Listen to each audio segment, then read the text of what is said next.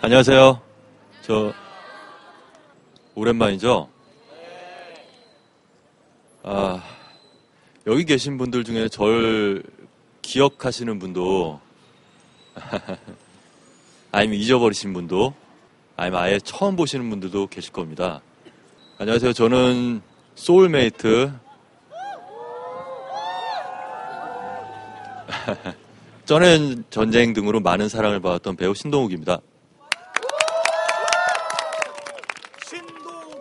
아, 저에 대해서 조금 아시는 분들은 아마 이렇게 생각을 하실 거예요. 어? 쟤 환자 아니야?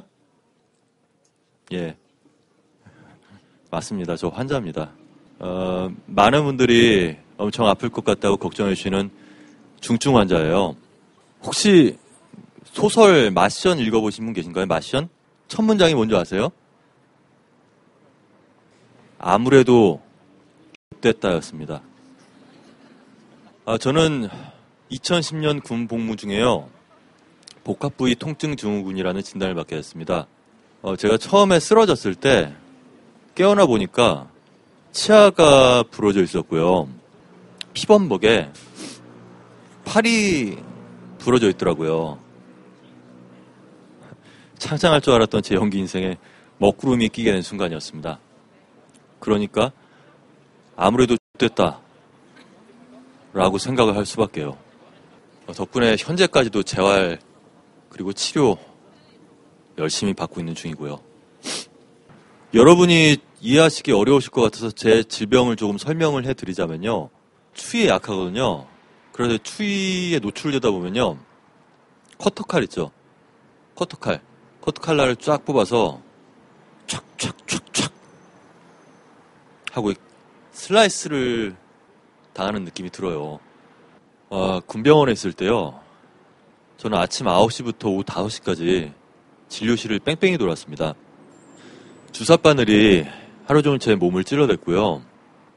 한 번에 16알의 알약을 입안에 삼켰습니다. 재활치료를 받다 보면 너무 아파서 제가 수건을 입에 물고 재활치료를 받았어요. 비명을 지를까 봐서요. 고통을 참기 위해 제가 이를 악물는 습관이 생겼는데요. 그러다 보니까 치아가 뒤틀리다가 툭 하고 부러져 버리더라고요. 이를 악물다 보니까. 저는 오늘도 이렇게 고통에 하나씩 적응을 해 나가는 중이에요.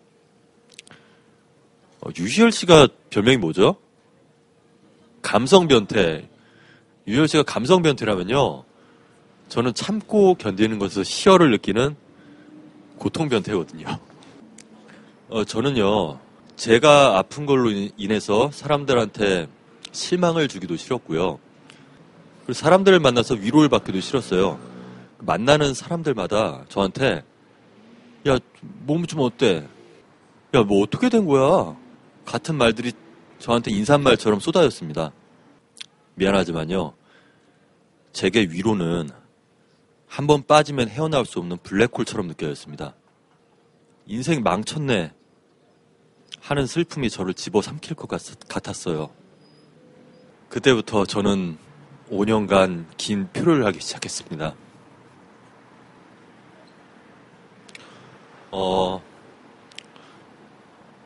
사람들을 만나지 않았고요. 전화를 하지도 않았습니다. 텔레비전도 안 봤어요. 왜냐하면 연기하는 모습들을 보면 저도 하고 싶어지니까. 저는 그렇게요. 철저하게 표류하기 시작했어요. 지금이야 이렇게 할 수 있는 소리지만요. 정말로 외로웠어요. 그 지독한 외로움 속에 있다 보니까 믿을 건 저밖에 없더라고요.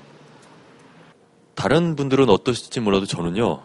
문제가 생기면 저는 해결 방법을 찾기 위한 생각만을 떠올립니다. 그래서 처음 진단서를 받았을 때도요. 슬퍼하는 시간은 채 5분도 안 됐어요. 재활 방법, 치료 과정, 사례 같은 것들을 찾아서 저는 바로 읽고 공부하기 시작했어요. 어떻게 하면 나을 수 있을지, 제 병을 어떻게 하면 해결할 수 있을지에 대해서요. 제 병에는 유산소 운동이 굉장히 효율적인데요.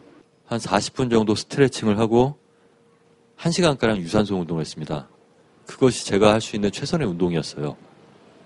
그렇게 아침에 운동을 하고선 책을 읽고 글을 썼습니다. 글을 쓰는 게 제가 할 수 있는 가장 창조적인 작업이었거든요. 아무튼 그런 식으로 해결 방법에 집중하다 보니까 뭔가 희망이 보이기 시작했고요. 이렇게라도 여러분 앞에 설 수 있게 됐습니다. 누군가가 저와 비슷한 상황에 놓이신다면요. 할 수 있다란 말, 그런 생각만 하지 마시고 그래서 그 다음으로는 뭘 해야 되는데 라는 생각을 하셨으면 해요. 해결 방안을 떠올리다 보면요. 두려워할 시간도 부족해지거든요. 저는요. 버려진 만큼의 행복은요. 어딘가에 존재해야 마땅하다고 생각해요. 인생의 거대한 장벽은요. 달리 생각해보면 커다란 도약일 뿐이다라고 생각합니다. 시련은요. 얼음과도 같아서 언젠가는 녹기 마련이라고 생각합니다. 여러분께 시련이 닥쳤으면요. 후회나 증오는 잠깐이라도 접어두세요. 그리고 버겁더라도 조금씩 앞으로 나아가세요.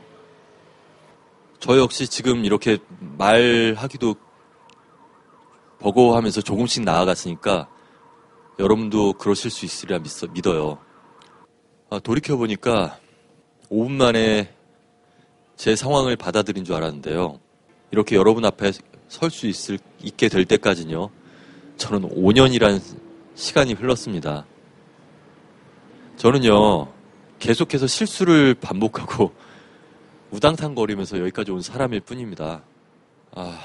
이런 제 얘기가 여러분께서 스스로를 응원하시는데 그리고 시련을 딛고 조금씩 나아가시는데 조금이나마 도움이 됐으면 좋겠습니다. 긴 제 얘기 들어주셔서 감사합니다. 혹시 질문 있으신가요? 아까 앞부분에 말씀하실 때 사람들과 단절된 채로 정말 치료랑 재활만 하셨다고 하는데 치료랑 재활을 하면서 그 외의 것도 또 다른 거를 하신 게 있으신지. 아기를 하나 키웠습니다. 강아지를 키워서 예. 이 병에 걸리신 분들한테 도움이 될지도 모르겠는데요. 저는 이렇게 자극이 굉장히 약해서 처음에는 물건을 이렇게 쓰다듬지도 제대로 못했어요. 너무 아파서. 근데 계속 만져주다 보니까 그 사랑의 힘이란 게 굉장히 무서운 게 계속 이렇게 쓰다듬다 보니까 이게 또 정이 되더라고요.